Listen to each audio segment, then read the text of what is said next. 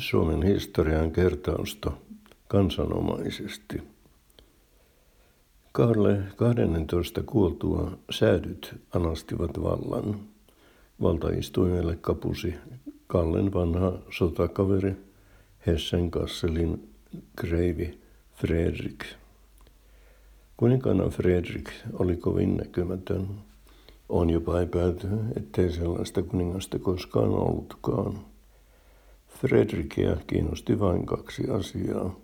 Toinen oli metsästys ja toinen naisten metsästys. Fredrikin jälkeen kuninkaaksi kruunattiin Adolf Fredrik.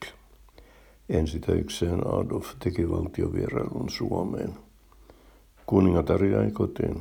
Hänellä ei omien sanojensa mukaan ollut mitään päälle pantavaa. Matka suuntautui Pohjanmaalle. Pohjalaisemännät panivat pöydän koreaksi. Eihän kuningas sentään joka päivä tule kylään. Juottavansikoita teurastettiin. Perunamuusiin laitettiin rutkasti voita. Muistomerkkejä pystytettiin paikoilla, jossa kuningas oli suvainnut aterioida. Kotonaan Adolf viihtyi parhaiten sorvin ääressä. Tiettävästi hän joskus käyttikin sitä. Vuonna tuhatsataseitsemänkymmentäyksi Ruotsin kuninkaaksi tuli Kustaa kolmas. Valta oli säädyillä, jotka käyttivät sitä säädyllisesti. Kustaata säätöjen valta keljutti.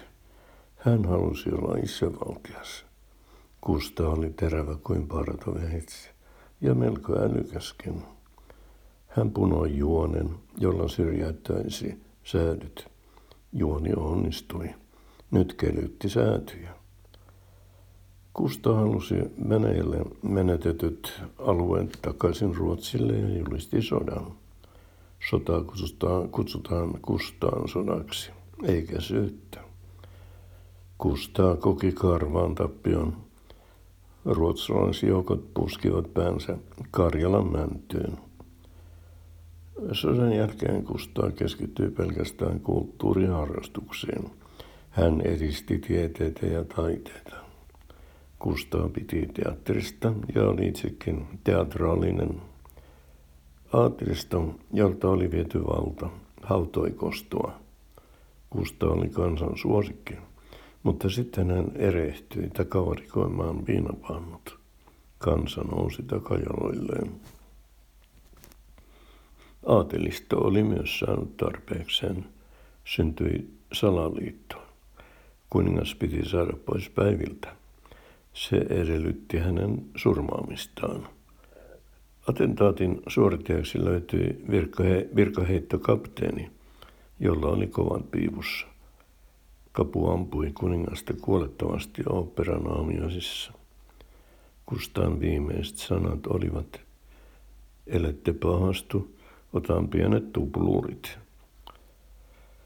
Viimeinen Suomea hallinnut Ruotsin kuningas oli Kustaa neljäs Adolf. Hän oli joka suhteessa isänsä vastakohta. Kustaa Adof onnistui vain yhdessä asiassa. Hänen aikanaan Ruotsin valtiotalous ajautui kriisiin. Oli kerättävä kansan vihaamia lisää veroja. Lähes kaikki oli jo verolla. Ei voitu enää panna verolle muuta kuin pelikortit ja taskukellot. Kansa siirtyi rannekelloihin. Keisari Napoleonia Gustav Adof vihasi kuin ruttoa, jopa enemmän kuin paiseruttoa. Ruotsi liittyikin sotaan Napoleonia vastaan. Kuningas ryhtyi henkilökohtaisesti johtamaan sotatoimia. Ikävä kyllä hän ymmärsi sodan johtamisesta yhtä vähän kuin sika syvämeren sukelluksesta. Vuonna tuhatkahdeksansataaseitsemän Napoleon ja Aleksanteri ensimmäinen tapasivat Tirsitissä Itä-Preussissa. Sovittiin, että Venäjä saa Suomen ja Ranska saa kaiken, kaiken muun. Sopimusta joulittiin syömällä tirsitjuustoa. Samanaikaisesti Gustav Adof kylvetti hielle haisevia jalkojaan Dukamassa. Onnellisen tietämättömänä edellä mainitusta sopimuksesta. Aleksanteri ei ollut lainkaan kiinnostunut syrjäisestä ja köyhästä Suomesta, mutta Napoleon hengitti niskaan. Oli hyökättävä. Gustav Adolfin sodanjohtokyvystä, tai pikemminkin sen puutteesta, saatiin uusi todistus. Hän nimitti Ruotsi-Suomen armeijan ylipäälliköksi miehen, jolla oli kaksi leukaa, yksi silmä ja sydämen puolikas. Alipäälliköt olivat onneksi normaaleja.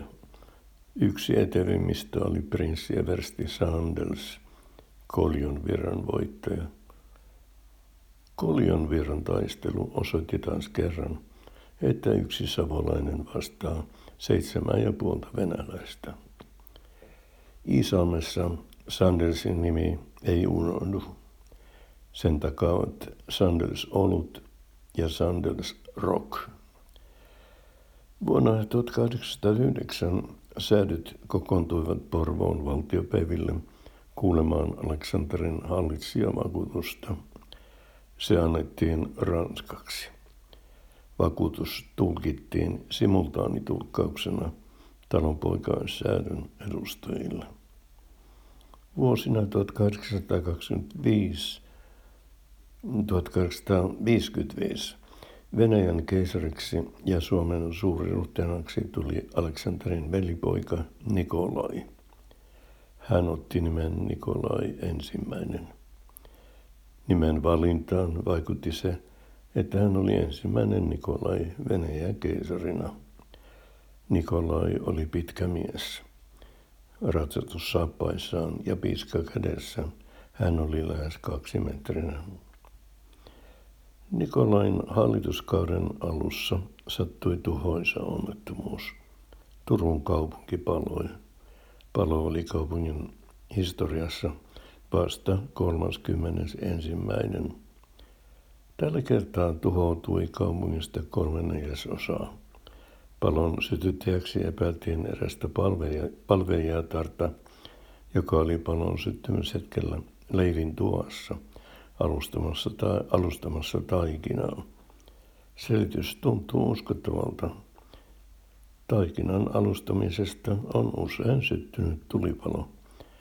My- myös Helmanin talon, talon savupiipusta lentäneillä kipinöillä saattoi olla asiaan jotain osuutta. Sammuttamista haittasivat monet yhteen sattuvat. Paikallinen V P K oli palokunnan juhlissa Raisiossa ja kaikki letkeät letkut olivat lainassa Naantalissa. Ylioppilaat olivat kesälaitumilla ja porvarit Tampereen markkinoilla. Sammutusmiehestä jäi vajaaksi, eikä palon etenemistä voitu estää.